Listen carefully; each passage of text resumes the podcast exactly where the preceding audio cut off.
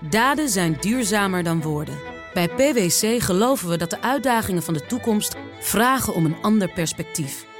Door deze uitdagingen van alle kanten te bekijken, komen we samen tot duurzame oplossingen. Zo zetten we duurzaamheidsambities om in acties die ertoe doen. Ga naar pwc.nl. Houston, contact with a test one. Touchdown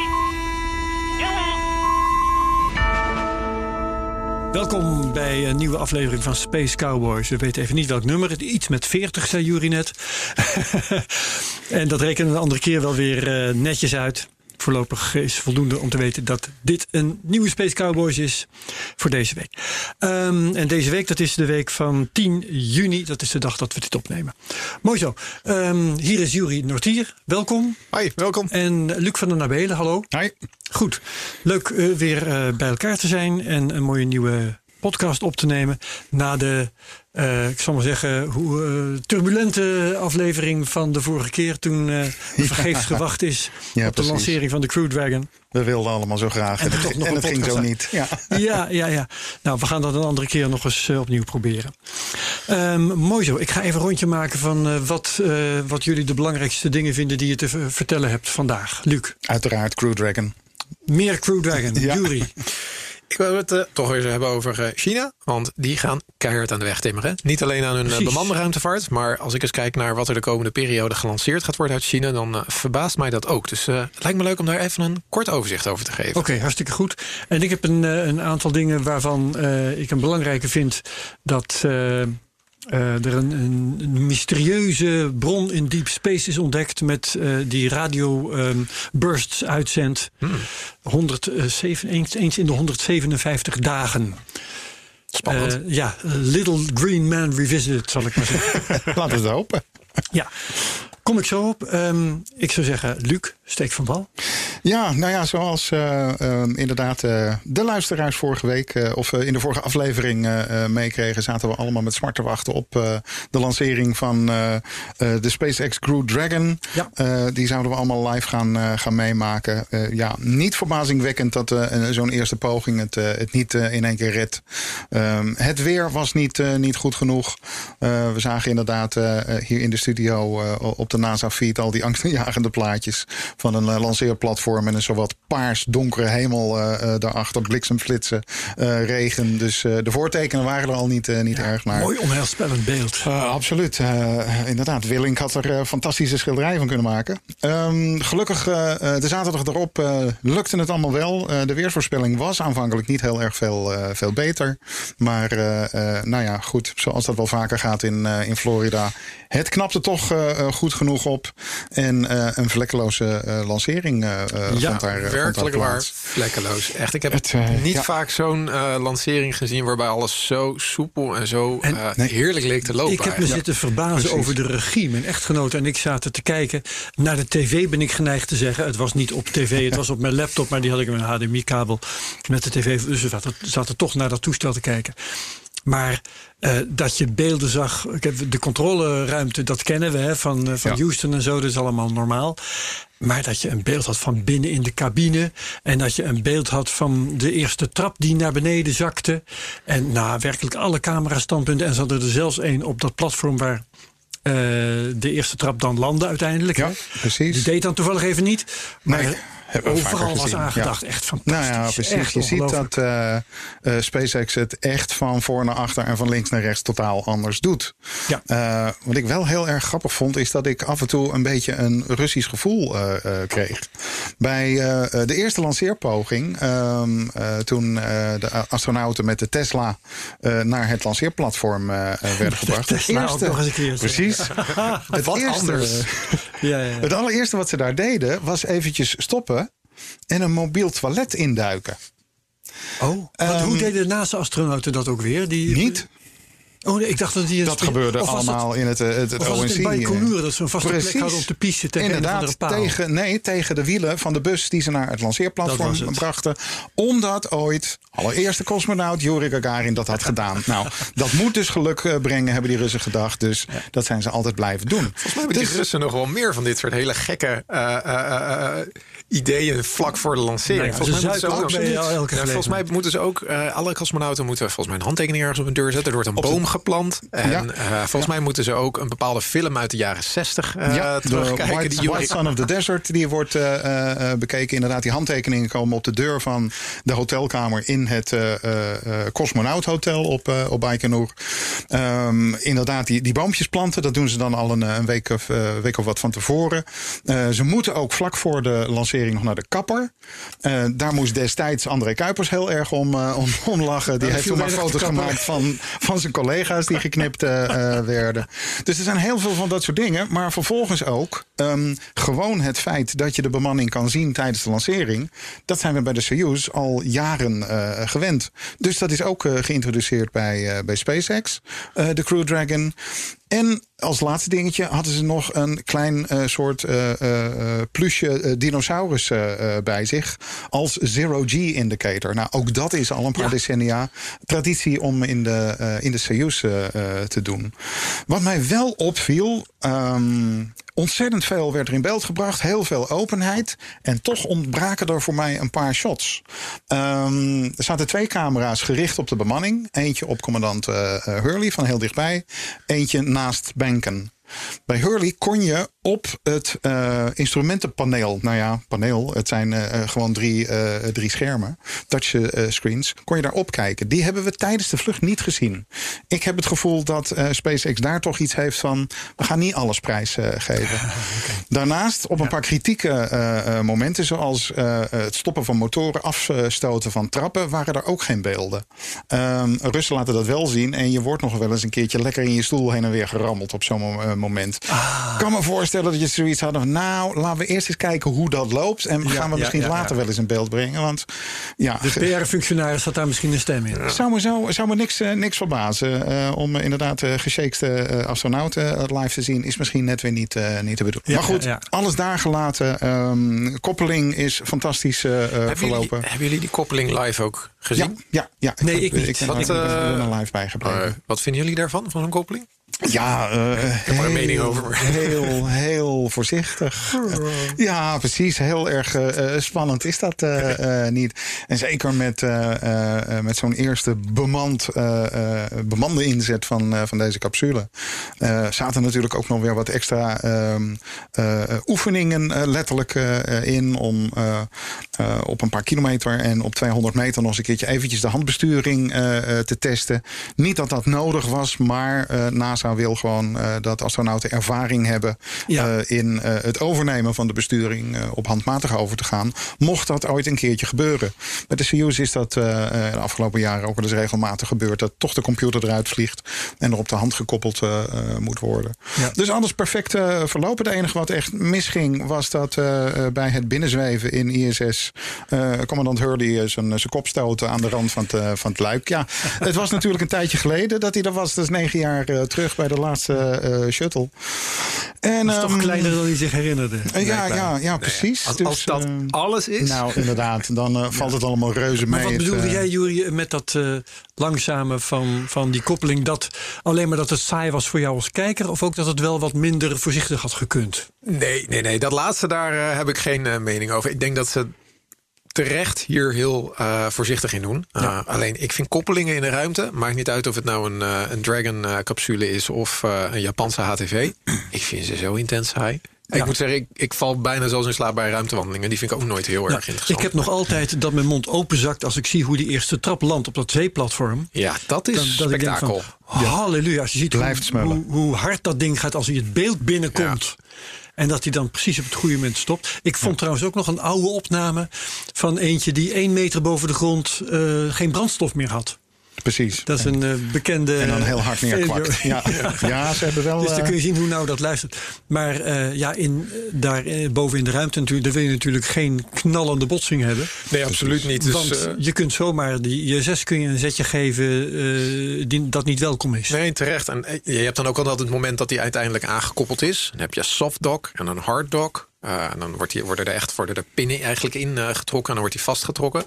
En dan, dan denk je van, nou, nu zijn we er. Luik open. Nee, lead checks. moet er nog gekeken worden of er geen lek is. En dan ben je ook weer drie kwartier, Ja, half ja, uur ja, verder. ja, ja, ja, ja, ja. Nou, inderdaad, dat, hè? dat heb ik dus uiteindelijk overgeslagen. Het, eh, eh, het binnengaan van de bemanning, dat deed zo belachelijk lang op zich eh, eh, wachten. Ze gingen ook nog eens rustig eventjes wat eten. En vervolgens moest het allemaal opgeruimd en schoongemaakt worden. Ik geloof dat Ja. pas drie uur na de koppeling eh, zijn ze overgestapt. Vergeet Heb ik niet nog dat nooit als jij gezien. landt in een, in een freaking vliegtuig, dat ook tegen je wordt gezegd: please remain seated en hou je. Ja, dat vind ik ook allemaal veel te lang duren. Ja, ja, nou ja, precies. Het is, het is hetzelfde. Dat moet, het moet sneller kunnen. Nou, dat zal ook wel, eh, wel gaan gebeuren. Eh, kijk, het, het is natuurlijk een testvlucht. Ze hebben het heel erg eh, rustig aan gedaan allemaal. Ja. Eh, het lijkt er nu op dat ze inderdaad toch wel tot ergens in augustus... eh, ehm, aan het ruimtestation gekoppeld eh, eh, zullen blijven. Oh, die hele cabine, of hoe noem je dat ding? Die Capsule? capsule, die blijft gewoon aan het ISS hangen. Precies, want het is, om eh, terug te sturen. het is ook weer eh, het ritje naar huis. En dat, eh, dat zal de- dezelfde bemanning zijn Ja, die ja, dat, dat gaat doen. Ja, dat hebben wij ons thuis zitten afvragen. Gaat, worden er nou meteen andere astronauten mee teruggenomen? Maar dat is dus niet Nee, het geval. nee, precies. Omdat er maar eh, eh, sowieso maar drie eh, astronauten aan boord zaten. Dus ze hebben het nu weer tijdelijk weten op te krikken tot, tot vijf. Wat mij erg verbaast is dat de constraint waarom het nu allemaal hangt... is hoe de zonnepanelen op de buitenkant van, van de Dragon zich houden. Er wordt verwacht dat die heel snel in kwaliteit achteruit zullen gaan. Daarvan heb ik zoiets van... Waarom hebben jullie daar geen betere kwaliteit op geplakt? Dat Of snap ik niet, niet Had dit eerder getest? Ja, precies. Dus eh eh, Soyuz kan, kan, ik geloof, tegen de 400 dagen gekoppeld blijven. Dragon zou het na een paar maanden al niet meer kunnen wat dat betreft. Dus dat is nog iets waar Musk een verbeterpuntje te pakken heeft. Eh Benken, als het goed is, gaat hij nog wat ruimtewandelingen doen. Een stuk of vijf. Ja, precies. Ja, best nog wel wat ook. Er moeten nog wat batterijen worden, worden vervangen. Die zijn alweer aangevoerd door de HTV die, eh, die jij net eh, ne- noemde. En ehm, ja, zo eh, rond september moet de volgende Crew Dragon al, al omhoog. Ja. En dat wordt dan de eerste operationele vlucht. Juist, dus dan krijgen wij nog een kans om semi-live daar verslag van te Je doen. weet maar nooit. Ja, Ja. ik zal nog eens even kijken of we moeten. Eigenlijk moeten we hier gewoon de zender vorderen. Vind je dat ook niet, uh, Gewoon overnemen. Ja, Ja. We moeten even kijken hoe laat die is. Ik bedoel, als het primetime is, dan hebben we misschien een klein gevechtje. Maar anders doen we het gewoon. Zou leuk zijn. s'nachts, desnoods half vier s'nachts. Ja, Gaan wij precies. gewoon hier. eh, Ja, ja. Oké, Eh Juri, Ja, the floor is yours. zullen we overgaan naar dat andere land wat ook druk bezig is met eh bemande China. ruimtevaart? China. Ja, die, die gaan een, een ruimtestation bouwen. Hè? Ja, dat, dat- is waarschijnlijk waar je het over wilde hebben. Klopt. Eh, nou, meerdere dingen. Ik zat gewoon eens te kijken. Oké, China. We hebben de afgelopen periode iets minder gehoord over China. Ze hebben ook wat problemen gehad met lanceringen die, eh, die ja, dan worden ze dan vanzelf wat minder mededeelzaam van. Precies, dus zodra het misgaat, dan horen we wat minder over Ja. China. Nou, inmiddels is wel duidelijk waardoor die lanceringen zijn gefaald. waren allemaal wat structurelere fouten die inmiddels zijn opgelost. Ehm, maar nu zijn ze dus druk bezig met de toekomst. En dat is wel interessant om te zien. Want eh, zoals eerder ook al verteld, China heeft een actief programma om een nieuw ruimtestation eh, in een, ba- een baan om de aarde te krijgen. En nu zijn ook echt de details uitgelekt van wat de tijdspanne is waarbinnen ze dat ruimtestation willen gaan opbouwen. Nou, eerste stukje, dat is eigenlijk eh, de kernmodule. Eh, je moet eigenlijk dat, dat Chinese ruimtestation moet je eigenlijk zien als een soort van kopie van Mir. Mir het Russische ruimtestation, want eind jaren 80, begin jaren 90 eh, eh, in een baan om de aarde ja, zweven. zeker. Ja, ja, ja. Nou, het eerste module willen ze eigenlijk al in 2021 gaan lanceren. En vervolgens willen ze daar een eerste bemande vlucht, gewoon in de oude vertrouwde Shenzhou-capsule naar lanceren. Dan willen ze ook een bevoorradingsvlucht er naar lanceren. En vanaf dat moment gaan ze ook andere modules koppelen aan eh, het, het ruimtestation.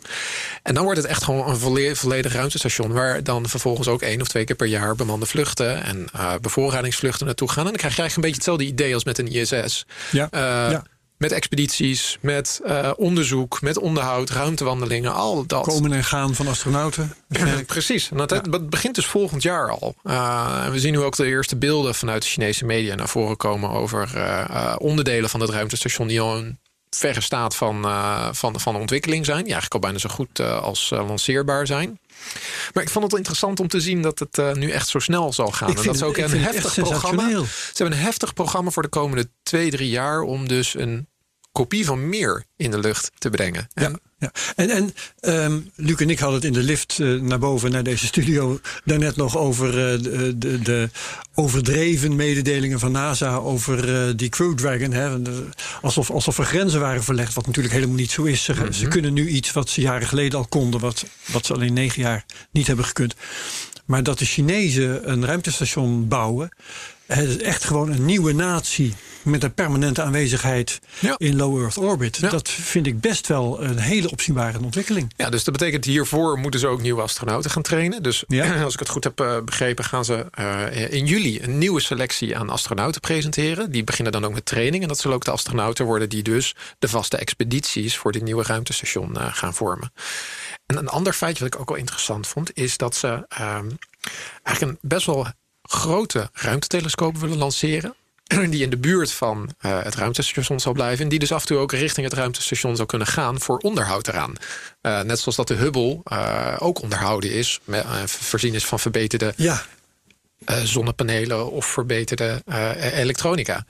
En dat vond ik ook wel interessant om mee te nemen. Dat wist ik eerlijk ja, gezegd. Want, want uh, die Hubble die hing helemaal niet permanent dicht bij het ISS. Nee. Maar dat hebben zij dus iets beter gepland. Ja, klopt. Daar, daar lijkt het wel op. En het, uh, nou ja, het wordt inderdaad een, ook nog eens een, een, telescoop die vergelijkbaar wordt qua telescoopdiameter, spiegeldiameter. net zoiets als Hubble. Maar hij kijkt dan ook nog eens een keertje een groter stuk van, van de hemel. Ja, dus ja, ja, we hebben hier een, een, een, potentiële, hele interessante opvolger voor, voor Hubble te pakken. Ja, en weten jullie eigenlijk, want, want Hubble werd dan, uh, dat was de bron van prachtige ruimteplaatjes voor de hele westerse samenleving in elk geval. Uh, gaan de Chinezen net zo gul zijn met waarneemtijd dan op, uh, op die telescoop? Voor westerse wetenschappers? China, ja, ik denk dat het hier ook weer een gevalletje is dat China dit natuurlijk mooi voor diplomatieke doeleinden in kan zetten. We hadden mm -hmm. in die coronacrisis hadden we diplomatiek met mondkapjes. Uh, het zou best wel eens kunnen dat ze dit ook gaan inzetten om uh, landen aan hun wetenschappelijke programma's te kunnen bieden. We weten ook wel ja. dat dit ruimtestation Tianhe, wat het volgens mij gaat heten, um, dat het opengesteld gaat worden voor uh, astronauten uit het buitenland. Dus de kans is groot dat uh, bevriende naties de mogelijkheid krijgen om een keer met de Shenzhou ja. of met die opvolger de nieuwe maar capsule. Maar voor wat hoort wat uh, als je de Chinezen kent, hè? Ja, dat zal nooit helemaal 100%. Het is een beetje vergelijkbaar met wat de Russen in de jaren 60, 70 en 80 ook hadden met hun Intercosmos-programma. Waarbij ook bevriende naties de mogelijkheid hadden om een keer een astronaut naar een Soyuz of naar meer te ja, sturen. Dus, dus de prijs je... is of in, in harde pegels of misschien politiek politiek, denk ik. Toch ja, of, of, of, zelfs, uh, het is niet ondenkbaar. Er is ook uitgenodigd om uh, um, bij te dragen aan de bouw van dat, uh, van het ruimtestation. Oh, bijvoorbeeld ja. door instrumenten te leveren. Kun je ook punten mee verdienen? Ja, nou ja, inderdaad. je kan je voorstellen dat bijvoorbeeld ESA een interessant in, instrument ontwikkelt, beschikbaar stelt. dan wordt het naar het station gebracht. De Chinezen mogen het dan houden, zeg maar. En in ruil daarvoor uh, mag er eens een, uh, een ESA-astronaut uh, mee. Ik denk ja. dat dat een hele waarschijnlijke is. Het zou me niks verbazen als een ESA-astronaut inderdaad de eerste buitenlandse gast gaat worden op dat nieuwe station. Heel verwarrend wat naamgeving betreft trouwens. het ruimtestation, als het helemaal af is, zal Tiangong gaan heten. Dat heette de eerste experimentele modules. Precies, de, ja, eerste, okay. de eerste twee. Dat waren Tiangong 1 en 2. Um, maar om het nog ingewikkelder te maken, hebben alle modules dus apart weer een. Uh, ze beginnen zeker allemaal met Tian. Uh, Tian He is inderdaad uh, de basismodule. Wentian en Mengtian die volgen vervolgens ja. nog. Goed zo. En Tian dan, betekent hemel. ja, ja, inderdaad. dan weten we het ook weer. Mooi, ja. dat nemen we mooi mee. Prachtig. Um, ik heb twee nieuws. Want. want mijn nieuwtjes zijn wat magerder, niet zo rijk aan, aan verhalen als die van jullie. Eén um, ding wat aardig is om te vermelden, uh, zeker wil ik die als eerste even kwijt. Um, we hebben de Black Lives Matter beweging en alle protesten en zo. En er is een foto gepubliceerd waarop je het Witte Huis ziet van boven. En Lafayette Square, waar die kerk staat, waar Trump met, uh, pathetisch met zijn Bijbel omhoog uh, heeft gestaan. En daarachter achter die kerk, ten opzichte van het Witte Huis gezien achter die kerk, daar loopt een straat. En de naam ontschiet me eventjes, maar in ieder geval. Daar hebben gemeentewerkers in grote letters op straat gekalkt Black Lives Matter. Waarom begin ik daarover? Omdat er nu dus vanuit de ruimte een foto daarvan is genomen. Waarop je dat gewoon kunt lezen. Dus dat Black Lives Matter, dat is nu leesbaar vanuit de ruimte. En dat is toch wel een mooie symbolische daad. Eh, iedereen kan opzoeken hoe die straat heet, want het is ge- gewoon de straat in het verlengde van Wittehuis, eh, eh, die kerk en dan zo Washington in. Dat is één. En de andere die ik even wou noemen is: er is een radiobron ontdekt. Ehm, en dat, die is in de categorie fast radio bursts. Dat zijn radiobronnen die soms in enkele milliseconden een energie uitzenden die onze zon in een eeuw uitzendt. Dus dat is eh, niet kinderachtig. Ik zie jou denken, Juri. Ik zie, het lijkt wel of Ja. je rekent. Nee, ik probeer absoluut. Nee, dat, ik dat weet niet moet- wat eraan te rekenen valt. Ik, ik moet niet rekenen, maar ik zit meer te denken: oké, dat is. eh, ja, nou Dus goed. eh, ach, het, is, het is astronomie, dus dan krijg je astronomische cijfers en Heel letterlijk, ja. Ja, en eh, in januari van dit jaar werd er al eentje ontdekt. Eh, met eh, op de tong smeltende naam FRB 180916.J0158 plus 65. zeer poëtisch. Zeer poëtisch. Neem me maar mee naar het volgende feestje. Ja. Die een eh, activiteitscyclus had van 16 dagen. Dat wil zeggen, vier dagen stuurt hij van dat soort eh, uitbarstingen uit. En dan is hij 12 dagen stil. En nu is er één ontdekt die eh, 90 dagen eh, bursts uitzendt. En dan 62 dagen stil is. Dus die heeft een cyclus van 152 dagen. Dat is allemaal groot mysterie hoe dit werkt. Ja, want wat, En- wat zijn het eigenlijk? Wat, waar, waar komt het vandaan? Waar komt al die energie vandaan? Oké. Het eh, doet een beetje denken aan de ontdekking van de pulsars. Die werden aanvankelijk door hun regelmaat eh, aangezien voor Little Green Man. Hè. Dit is zo regelmatig, zou hier een moet intelligentie achter zitten. Bijna Ja. wel.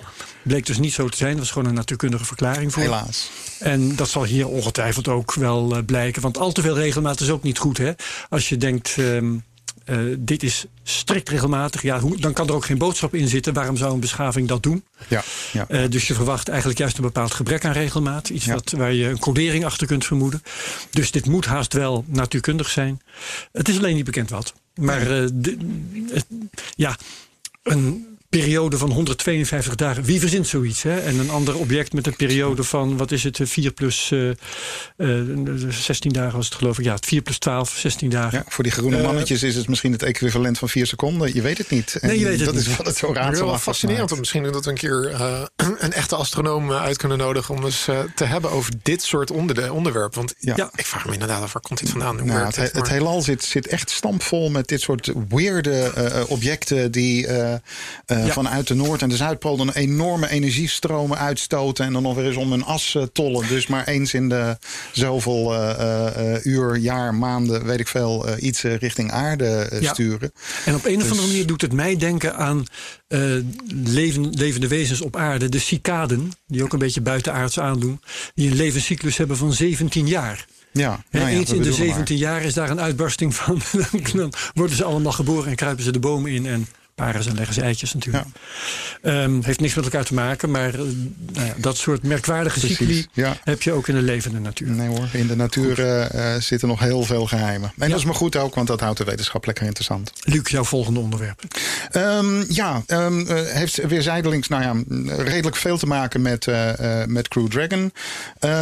De directeur van de Russische evenknie van NASA, Dmitri Rogozin. Ehm, die is in het nieuws de laatste, eh, laatste week. Jury, dat Ehm, valt er te lachen.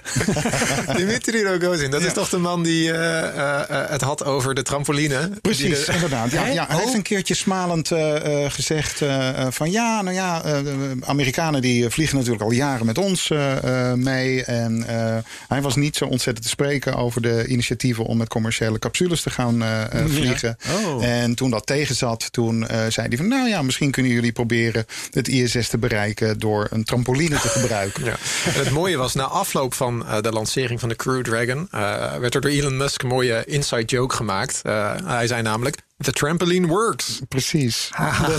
Nou ja, Maar goed, laat me eh, raden, hij heeft eh, nu leuk, eh, lovende leuk. woorden over SpaceX gesproken. Nauwelijks. Nee. Maar Oh. hij haalt wel erg breed en best fel uit naar de Amerikaanse ruimtevaart. Smakelijk detail langs de lijnen hiervan is nog dat zijn Twitter-account ehm, in de afgelopen twee weken is overgenomen door Roscosmos. Eh, ik weet niet wat het betekent, maar ik kan me nauwelijks voorstellen dat de man eh, gigantisch populair is bij eh, een paar politieke kopstukken in, in Moskou.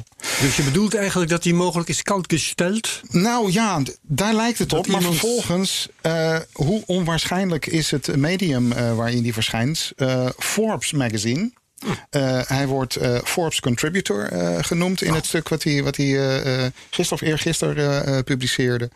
Ehm, en ehm, hij trekt ontzettend van leer tegen, tegen de Amerikanen. Ehm, eh, aan de ene kant zegt hij ook van nou, de shuttle die is aan de kant gezet omdat hij extreem duur was en een onvergeeflijke aantal ongelukken heeft eh, eh, gehad. En laten we wel wezen, daarin heeft hij gelijk. Dat is eh, natuurlijk, als je inderdaad eh, 14 man weet, eh, weet te verliezen in, eh, in 135 eh, vluchten. Dat is inderdaad niet, eh, eh, niet best. Maar vervolgens gaat hij nogal aan de haal met, eh, met wat er toen gebeurd is. Hij zegt van, eh, nou, ehm, eh, NASA heeft vervolgens eh, eh, kolossale eh, bedragen eh, besteed om tegelijkertijd drie schepen te laten eh, ontwikkelen. Eh, Orion, eh, de Crew Dragon en Starliner. Nou, Orion hoort daar duidelijk niet bij. Want dat, dat, dat was een capsule die voor eh, de maan is, is bedoeld. Staat er ontzettend eh, eh, los van. Eh, vervolgens gaat hij los op Elon Musk zelf. Hij beweert dat NASA ehm, eh, de hele ruimtehaven, eh, NASA ehm, eh, te- eh, technische en wetenschappelijke krachten heeft gegeven aan SpaceX om dat allemaal te ontwikkelen. En vervolgens natuurlijk ook dat zo ongeveer de belastingbetaler alles heeft eh, ehm, eh, betaald wat, wat Elon Musk Ja, doet. het gebeurt natuurlijk nooit in Rusland. Nee, Nee. nee. precies. Dit- dat, zijn, dat, zijn, dat zijn nogal, eh, nogal andere dingen die daar gebeuren. En hij zegt van, eh, eh, nee, Musk heeft drie keer zoveel gekregen als Rusland heeft gekregen om het nieuwe schip, de Oriol, Arend, te ontwikkelen. Ja, maar vergeet die eventjes het prijsniveauverschil tussen de twee Ja, ja, ja. landen Waar je ook nog tegen in kunt brengen trouwens... dat Amerika ook het Russische ruimtevaartprogramma aardig heeft gesubsidieerd. Precies. Door Nou, kaartjes te kopen met de Soyuz. Daarin laat hij zich dus nog van een veel verbazender eh, kant eh, eh, zien. Ehm, eh, hij zegt ook van, nou, het is toch maar mooi dankzij ons... eh, dat er überhaupt nog Amerikanen aan boord van ISS eh, eh, zijn geweest. Zit ook wat in. En het geld daarvan hebben we verdiend. En eh, jullie zouden toch maar eventjes heel erg dankbaar moeten zijn... eh, dat wij dat voor jullie geregeld Die, die, die, hebben. die 80 miljoen per eh, zetel, die waren niet dank Precies, genoeg. die ooit begon met zo'n 20, 30 eh, eh, Ja. miljoen. Nee, hij zegt van net als de schilderijen van eh, Leonardo da Vinci, die zijn, eh, eh, daar kan je geen prijs op ze- zetten. Dat is van de hele mensheid. En zo moet je eigenlijk ook zien wat wij met de Soyuz hebben Ja. gedaan. Het, het maakt een beetje de indruk alsof het door een of andere spindokter is geschreven. Of, of ja, nou ja, het is. eh, eh, de, de, de Engelsen hebben zo'n eh, zo'n mooi woord hiervoor. It's rambling. Het is een heel Mhm. lang stuk waarin hij inderdaad van alles beweert. En ook nog zegt van ja, nee, die nieuwe Amerikaanse commerciële schepen die zijn twee keer zo zwaar als de Soyuz. En ze hebben maar één stoel meer. In de Dragon kunnen er uiteindelijk zeven. Ehm, ik weet niet waar het vandaan komt. Ik vind het zo, zo merkwaardig. Eh, ehm, en vooral de manier waarop hij dan de prestaties van, eh, van Rusland er tegenover eh, eh, zet. Want nee, wij zijn met de Ankara 5 eh, bezig en die gaat fantastische dingen doen. Die raket is vanaf 1992 ontwikkeld en is voor het laatst gelanceerd in 2014. Oké. ehm, en alles, ken jij de man die dit geschreven zou hebben? Is dit aan hem toe te schrijven? Zou, Het zou zomaar kunnen, want het zit hebben? wel, grappig genoeg, in de lijn van de sfeer van de tweets die hij ook Ah, heeft gestuurd. Het was ook af en toe Toen heel account erg... nog niet was overgenomen. Precies, Ja, inderdaad. Ehm, dus ehm, ja, ik, ik, ik weet niet precies waar die, waar die naartoe wil eh, met dit eh, eh, geheel. Maar het is een, een lofzang op de plannen die Rusland allemaal nog moet gaan verwezenlijken. Hij heeft een mond vol van de nieuwe raketten die in ontwikkeling zijn. De Soyuz 5, 6 en 7. Die zodanig modulair in elkaar zouden zitten dat je daar ook weer een grote, zware raket van kunt maken. Om astronauten naar de maan te brengen. Ja, het is allemaal fantastisch. Maar eh, het applaus voor een plan, dat komt pas als het gerealiseerd is. Dat zeg ik ook En. Elon Musk heeft dat wel iedereen. gedaan. Ja, ja, ja, ja eh, inderdaad. Ja. Oké, mooi verhaal. Maar met een open einde. Want eh, hè, Precies, we zullen zien eh, hoe de carrière van, van, van meneer Rogozin verder verloopt. waar hij verder opduikt. Juri, Nou, dan blijf ik ook even bij Rusland. Want, eh, twee leuke nieuwtjes. Eerste is, ehm, vanuit verschillende media bleek dat uh, Rusland uh, ook bezig is met een uh, kleine ruimtevaart. met een kleine ruimtevliegtuigje. Een beetje als de X-37 die onlangs gelanceerd is. En dat is micro-shuttle. Ja, dat is gebaseerd op een plannetje wat ze ooit in de jaren 80 hadden. En dat heette Spiral. Een klein ruimtevaartuigje. En via dezelfde Dimitri Rogozin hebben we te horen gekregen dat ze bezig zijn om die plannen uit de jaren 80 weer nieuw leven in te blazen. En op termijn te gaan werken aan een nieuw ruimtevaartuigje. Het is allemaal heel erg vaag. Het is denk ik weer een van de vele plannen van Rusland die we vaker zien. Uh, PowerPoint-presentaties, mooie artist eh, impressions uh, die voorbij komen ik moet nog maar zien of dit, uh, of dit het hem echt gaat worden. Maar ik vond het wel interessant om, uh, om deze plannen van vroeger uh, weer terug te zien. Ja, nou ja, dat, dat systeem was inderdaad wel een. zeker voor die, voor die tijd, want het is al ouder. Het stamt volgens mij de eerste ideeën uit de late jaren zestig. het zou inderdaad uit een paar componenten bestaan: een hypersoon vliegtuig, mm -hmm. daarop een rakettrap op de rug. En op de punt van die raket zou inderdaad het, het kleine ruimtevliegtuig uh, zitten. Uh, ja, dat de technologie daar nog niet, uh, niet rijp voor was op, op dat moment is heel erg duidelijk. We zijn een heel stuk verder gekomen. investering om dit vliegend te krijgen zal in ieder geval wel enorm uh, zijn. En ja, de eerste vraag die, die opkomt is... ja, ruimtevliegtuigje, daar kan je dan... het ontwerp uh, van de spiraal was inderdaad... om daar één of twee cosmonauten in te zetten... En wat ga je daar dan mee doen? Ja, waar, ze hebben ook al een ander schip in ontwikkeling. Ja, waar gaan ze heen?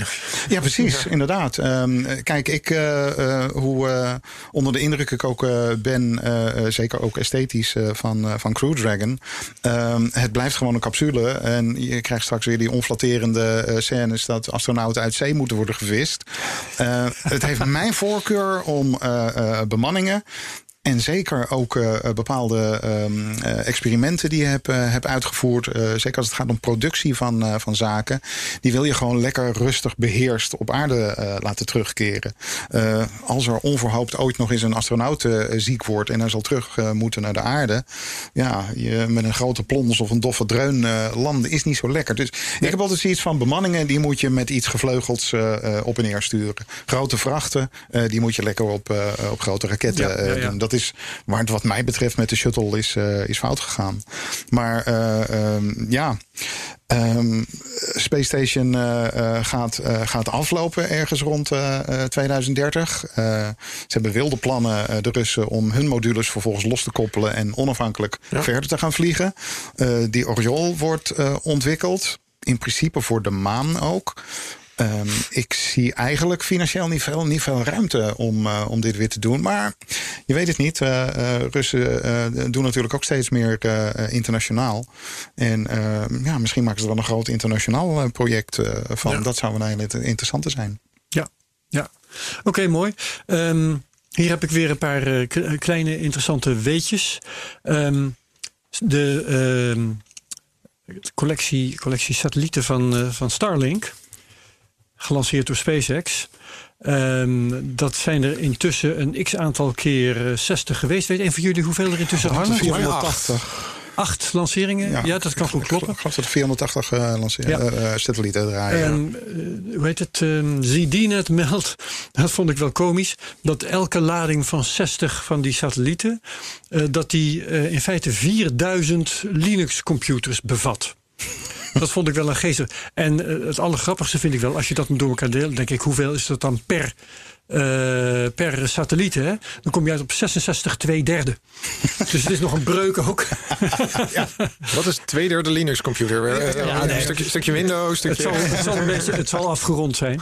Maar het is in ieder geval iets wat ik niet had gedacht. Dat nee. in één zo'n satelliet zoveel onderscheidende computers zitten. Nee, precies. En als je dat dan ook nog een keertje vermenigvuldigt met het aantal lanceringen. Dan kom je dus op 32.000 Linux computers die Starlink al de ruimte in heeft gejaagd. Ik, uh, ik hoop dat Toch ze bulk, bullenkorting hebben, hebben gekregen. Ja. En het, ja, uh, het, het, wordt nog druk de komende periode. Want 12 juni um, gaan er weer 60 de lucht in. En dan volgens Kijk. mij uh, een week later, een halve week later, 24 juni, weer.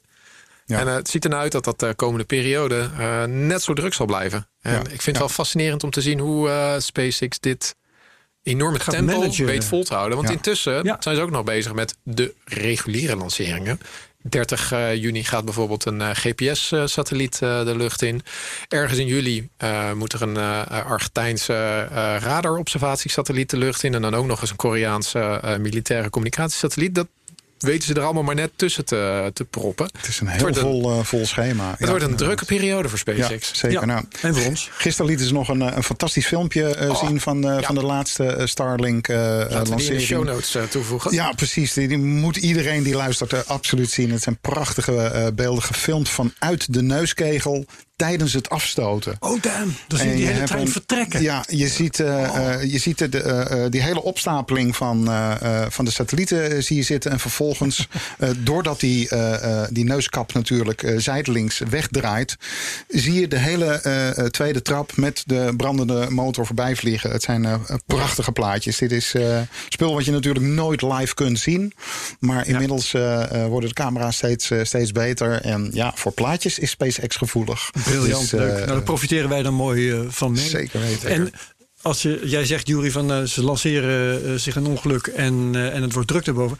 Wat ik nog zag staan in Ars Technica, ik weet niet of het voor jullie nieuw is, maar ze hebben nu inmiddels een eerste trap vijf keer gebruikt. Ja, de klopt. eerste, eerste trap die vijf keer is gebruikt, die hebben ze intussen staan. Dat was de lancering van, van vorige week, van 3 juni. overigens ook alweer 30 mei lanceren ze dan uh, uh, Crew Dragon. En een paar dagen later zijn ze gewoon weer terug in actie met uh, de volgende Starlink-lancering. Maar dit was inderdaad een trap die nu dus al voor de vijfde keer gelanceerd is. Ja. Het, wordt, het grappige is, het wordt op een gegeven moment niet zozeer meer de vraag van hoeveel rakettrappen kan je uit je fabriek pompen. Nou, het wordt meer een vraag je... van waar sla je ze op en ehm, het wordt een vraag van fleet management. Eigenlijk wat Ja, luchtvaartmaatschappijen nu ook aan het doen zijn. Uh, die zijn bezig. Oké, uh, welke, welk vliegtuig heb ik ter beschikking voor welke vlucht? En hoe kan ik ervoor zorgen dat ik het maximale haal uit één uh, vliegtuig? Ja. Het wordt een compleet andere mindset voor een raketbedrijf. Ja, wanneer gaan de kosten van onderhoud hoger worden dan de kosten van het nemen van een nieuw exemplaar? Hè? Precies. Dus Wanneer, ga moet je afschrijven? Want wanneer wordt het risico te hoog? afstoten? Wanneer verkoop je hem als tweedehands aan een of andere... Weet, Ja. dat een of ander Surinaamse Afrikaans... eh. Ja, ja, je weet maar hoor. Of voor toeristen. ja. Maar dat is wat ze nu met de Dragon-capsules natuurlijk willen gaan doen. Is eh, de eerste keer de verse wordt gelanceerd voor, voor, voor NASA. En eh, de tweede keer of de derde keer kunnen ze hem voor toeristische doeleinden inzetten. Dus voor, voor 2021 staan er volgens mij in oktober... staat er al een eerste eh, commerciële vlucht naar het ISS... Eh, als ik het goed heb. Ik weet trouwens niet zeker of het naar het ISS is. Maar in ieder geval eerst commerciële vlucht staat gepland met een al gebruikte eh, bemande Dragon-capsule. nou, dan zie je al, dat is het businessmodel uiteindelijk achter Ja, de Dragon. ja, ja, ja, Ja, precies. Nou ja, het, Maar- het is een beetje afhankelijk van of eh, dat eh, andere Amerikaanse bedrijf Axiom eh, inderdaad al modules aan de voorkant van ISS Ja. heeft gekoppeld. Want dat zou dan de bestemming eh, worden voor eh, de toeristenvluchten die, die SpaceX gaat, eh, gaat uitvoeren. Aan de andere kant kan ik me ook best Een voorstellen module dat. aan het ruimtestation als bestemming voor de toerist. Precies, ja, inderdaad. dus, het zouden puur commerciële modules de eh, bed and breakfast van het ruimtestation. Nou, bijvoorbeeld. Maar Ja. aan de andere kant kan ik me ook best voorstellen dat er eh, mensen genoegen nemen met eh, een week in een Dragon alleen maar eh, baantjes om de aarde draaien zonder te koppelen aan een. Ik zou een dat goed genoeg eh, ja, precies. Als ik het geld had, nou ja, helaas. Ja. Ja, ja. Maar het, is wel even aardig om vast te stellen. Ehm, dat is dus een open vraag die in de komende tijd beantwoord gaat worden. Tot nu toe was het zo, SpaceX moet maar eens aantonen... dat ze zo'n eerste trap kunnen hergebruiken. Nou, dat hebben ze gedaan. En de komende tijd gaat nu blijken, want we hebben daar nul informatie over... hoe vaak je zo'n ding kunt gebruiken. Hè. Hoe lang dat rendabel blijft. Ja, fleet management. Het wordt echt. Ja. Ja, ja. Wordt het 10, wordt het 100, weten we dus gewoon nog niet. Hè? Ja, Nee, precies. Nou, in, een, eh, in een documentaire eh, die trouwens gisteravond op eh, Discovery eh, eh, Channel was over de lancering van, eh, van Crew Dragon, eh, kwam een van de eh, SpaceX-ingenieurs nog aan het woord en die zei van, nou, we hebben hem eigenlijk ontworpen om tien keer opnieuw eh, te gebruiken. Oké. Ehm, nou ja, als je nu ziet, eh, als je inderdaad kijkt naar eh, hoe snel die raket alweer wordt klaargemaakt voor een Ja. eh, volgende lancering, kan daaruit afleiden dat ze er niet verschrikkelijk veel werk aan, eh, Nee, aan hebben. Ja. Dus ehm, ja, misschien is het wel zo dat je na tien vluchten eventjes een wat grotere revisie eh, Ja, doet. een grote beurt. Ja. Misschien wel twee of drie eh, maanden en dat hij dan weer tien keer eh, gaat. Ja. Nieuwe, nieuwe motoren erin, wat ze bij de Space Shuttle soms ook gewoon deden. Ja, precies, inderdaad. En ah, die, die, die werden, ze hadden wel een klein aantal, maar die werden zo herbouwd dat je op een gegeven moment bijna kon spreken over een nieuwe, nieuwe motor. Dus ehm, nou, het is natuurlijk wel, het is een beetje lastig om dat, dat business model van ze inderdaad echt goed te kunnen aan, analyseren. Want er wordt natuurlijk niet heel veel informatie vrijgegeven eh, over, over de prijzen die ze vragen voor die Je, je kunt toch ook gewoon zeggen, eh, eh, making it up as we go. Ze zijn toch zelf ook gewoon bezig het uit te vogelen ze Precies, bezig maar zijn. dat is exact zoals eh, SpaceX te werk gaat. En inderdaad ook wat NASA-directeur Bridenstine zei... dat hij zo'n ontzettende bewondering heeft voor hoe ehm, SpaceX dat soort dingen aanpakt. Eh, zij zijn veel meer van, we bouwen het, we testen het... en als het fout gaat, eh, eh, dan passen we wat aan en doen we de volgende. Terwijl Old Space, inderdaad de gerenommeerde bedrijven... zich helemaal suf ontwerpen, simuleren, Ja. in de computer testen. Met schroefjes van 200 dollar. Precies, dat moet van tevoren moet alles vaststaan dat het goed, goed gaat. SpaceX doet dat, doet dat anders. Ehm, dan komen we nog wel op eh, eh, een wat minder gunstig eh, nieuwtje. Ik geloof één of twee dagen voor de geslaagde lancering van Crew We Dragon. moeten hem toch noemen. Hè? knalde er iets enorm uit elkaar in, in Texas. Het was eh, ehm, Star, Starship ehm, Ja. eh, nummer 4. De meest succesvolle tot nu toe. eh, allerlei druktests eh, overleefd. En zelfs met twee verschillende eh, eh, Raptor-motoren eh, vier keer een, eh, een starttest eh, eh, gedaan. Eh, en vlak na de, de laatste ehm, bleek er aan de onderkant van de, van de raket ergens bij een ventiel een lekje te ontstaan. En ehm, nou, Starship eh, eh, nummer 4 is er niet meer. Die eindigde in een gigantische oranje Het zag er vuurbal. spectaculair uit, maar het was wel zuur. Want het was nog ineens tijdens een proef eh, van de raketmotor. Het was volgens mij tijdens het leegtanken. Ja, ja En- precies. en- dus Eh, ik krijg hem niet op tijd nu op het scherm om hem eh, live aan de luisteraars te laten horen. Maar jij zet hem wel in de show notes van Jury, de Ja, video zeker. daarvan. Ik, ik was zelf diep onder de indruk van de komische timing die daarin zat. Dat was zo verrukkelijk, want er waren twee commentatoren die waren een beetje met elkaar in gesprek. En eh, die zeiden tegen elkaar: hij, eh, er komen nu wel erg veel eh, wolken uit. En waren daar een beetje over aan het babbelen. En op een gegeven moment zegt een van de twee: ja, zou het methaan zijn? Ja, als het methaan was, dan zou het langzamerhand wel in de fik zijn gevlogen. en boem! ja, En dat vond Nou ik zo geweldig. zo zie je maar. Het is een Als je, dat, voorzienigheid. als je het, het komische effect zou willen bedenken, dan zou je het zo bedacht hebben. Ja, ja, precies. Nou ja, niettemin, eh volgende Starship is alweer bijna klaar. Natuurlijk. Eh, eh, nummer, Ja. eh, eh, nummer 6 en 7 zijn bijna klaar. Er zijn al onderdelen gezien van, eh, van nummer 8. Ehm, dus ja, eh, waarschijnlijk kunnen we over twee weken de eerste test wel, eh, wel weer verwachten. Ehm, de volgorde van de hops waarvoor ze toestemming eh, hebben is eerst naar 150 meter, vervolgens naar 20 kilometer en daarna een baan om de aarde. Dan gaan ze dus En echt hoppen. SpaceX zegt van als alles een beetje goed gaat, redden we dat toch dit jaar nog. Hmm. Nou, het, zou, ehm, het zou een gigantische eh, eh, prestatie zijn. Ehm, het, eh, het zoutvaatje moet je natuurlijk weer bij deze woorden nemen. Hmm. Het is Elon time. Dus ja, als het, als het binnen nu en een jaar gebeurt, zou ik ook al heel erg happy zijn eigenlijk. Ja, maar dat betekent dus wel nog heel veel entertainment in de vorm van videoclips en tweets. Zeker, die livestreams, daar moet je je gewoon lekker op, eh, op Ja, ik abonneren. denk dat we elke aflevering wel weer iets te melden kunnen hebben over, eh, over Starship. En dat is maar goed ook.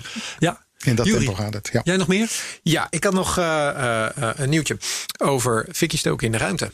Dat is namelijk gedaan. Dat, kijk, entertainment. Entertainment. Ja, ja. Nee, dit is serieus wetenschappelijk onderzoek. Ik breng het als Vicky stoken. Maar wat het uiteindelijk ook wel is. Maar ehm eens Wat ik weet van fikkie stoken in de ruimte is dat het niet kan. Dat, eh, Nee. eh, als je, als je, hebt zuurstof een- lucifer afsteekt, die brandt omdat eh, de verbrandingsgassen naar boven ontwijken, komt zuurstof van beneden en zo blijft een vlammetje levend. En in de ruimte is de zwaartekracht er niet om dat te regelen. Dus, maar vertel.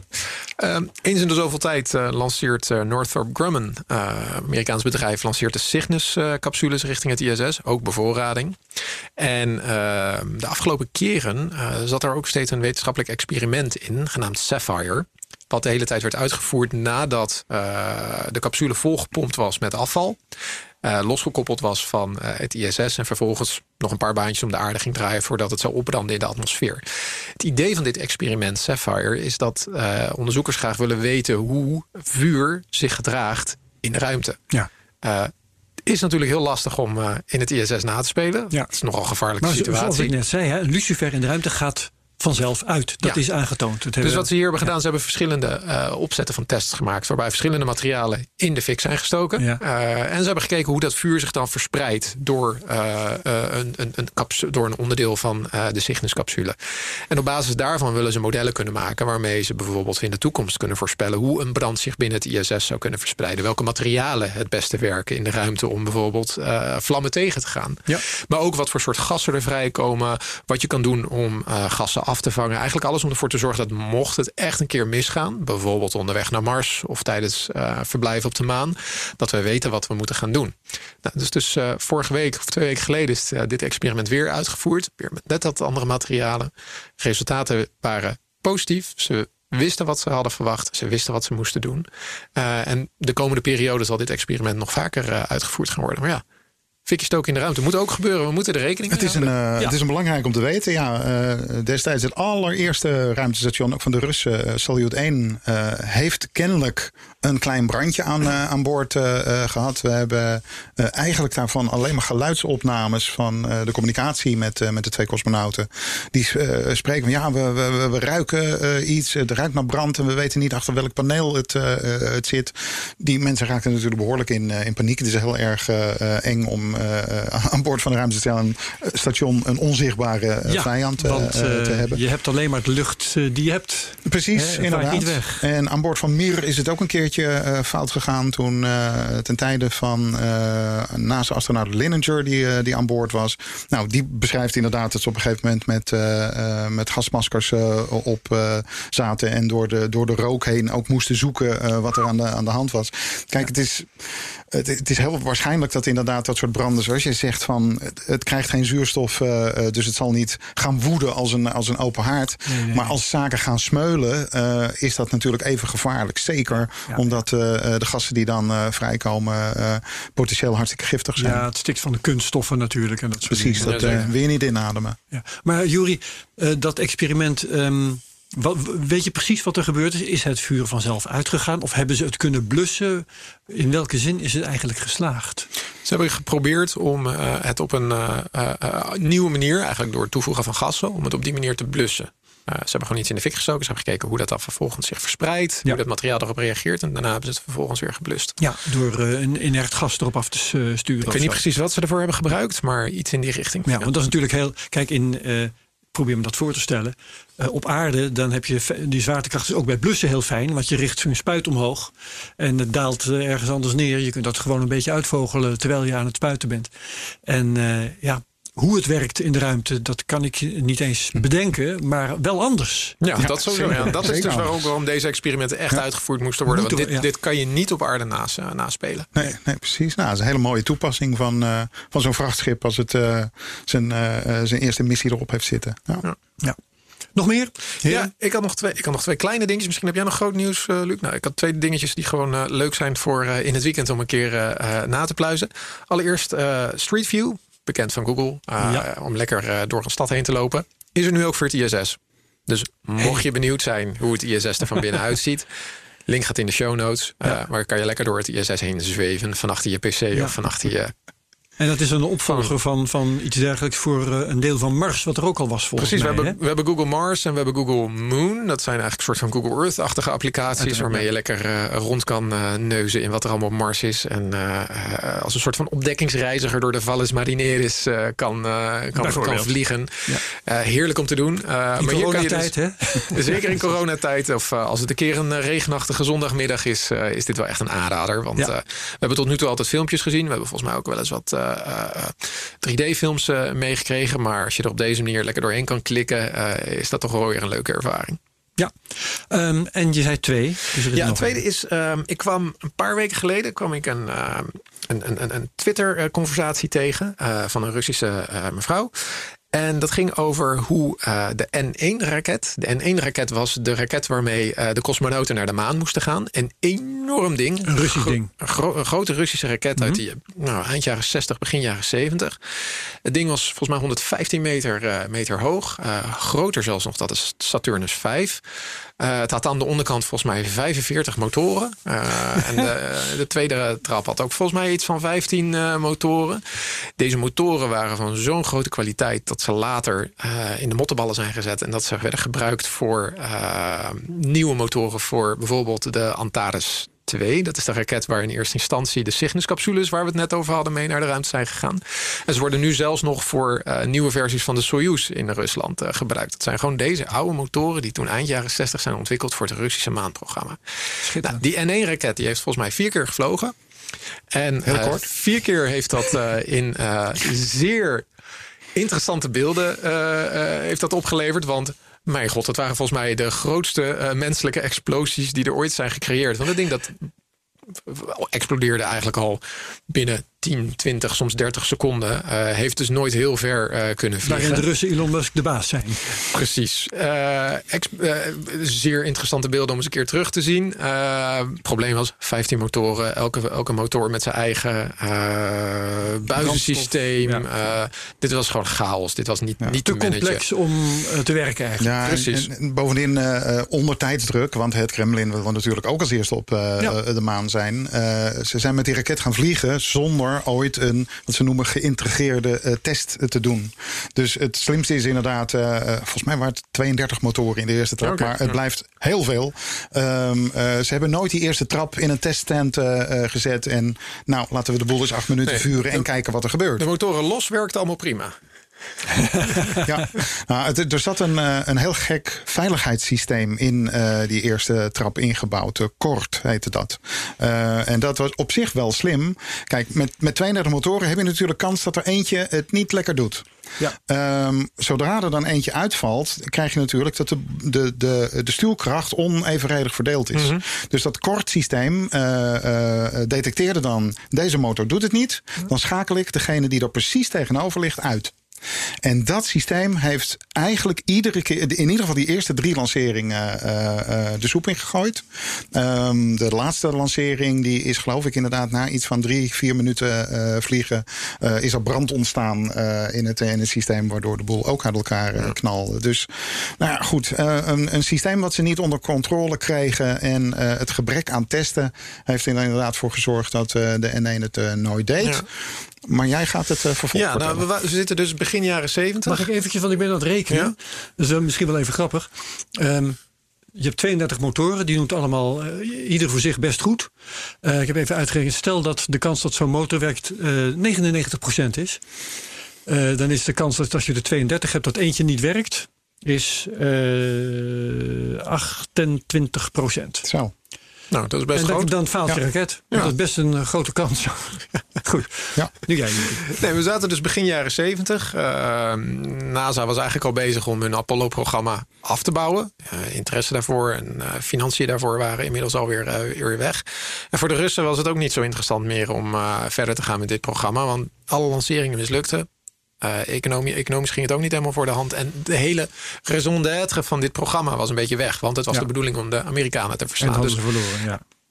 tegelijkertijd, er was wel wat uh, uh, aan spullen al gebouwd voor volgende vluchten. Dus er lagen nog allemaal ongebruikte N1-raketten hier en daar rond. Ja, en inventief als ze zijn, uh, de Russen hebben natuurlijk uh, mooi gebruik gemaakt van al die onderdelen die ergens nog in een loods lagen. Dus ik zag dus, om terug te komen op die Twitter, uh, conversatie, dat was een mooie collectie van allemaal hergebruikte onderdelen van die N1-raket... die dus in Baikonur, de lanceerbasis waar deze van gelanceerd werden... die dus allemaal interessante functies hebben gekregen.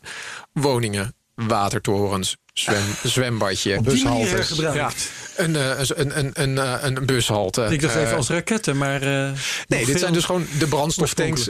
Je ziet dus inderdaad Ja, gewoon ja, ja, het bovenste deel van een brandstoftank... waar een huisje, waar een deurtje en een paar raampjes in, uh, in is gemaakt.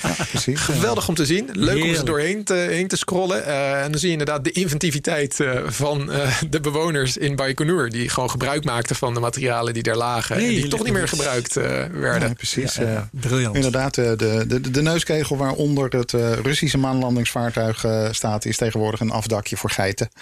Oh, wat mooi. Het heeft ook wel iets treurigs eigenlijk. Hè? Natuurlijk. dat Behoorlijk. ook. Ja, behoorlijk. Ja, maar ook schoonheid.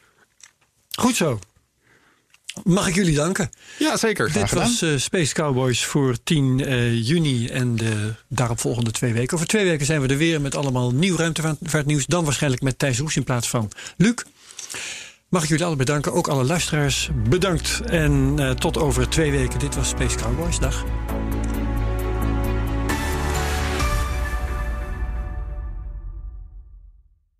Daden zijn duurzamer dan woorden. Bij PwC geloven we dat de uitdagingen van de toekomst vragen om een ander perspectief. Door deze uitdagingen van alle kanten te bekijken, komen we samen tot duurzame oplossingen. Zo zetten we duurzaamheidsambities om in acties die ertoe doen. Ga naar pwc.nl.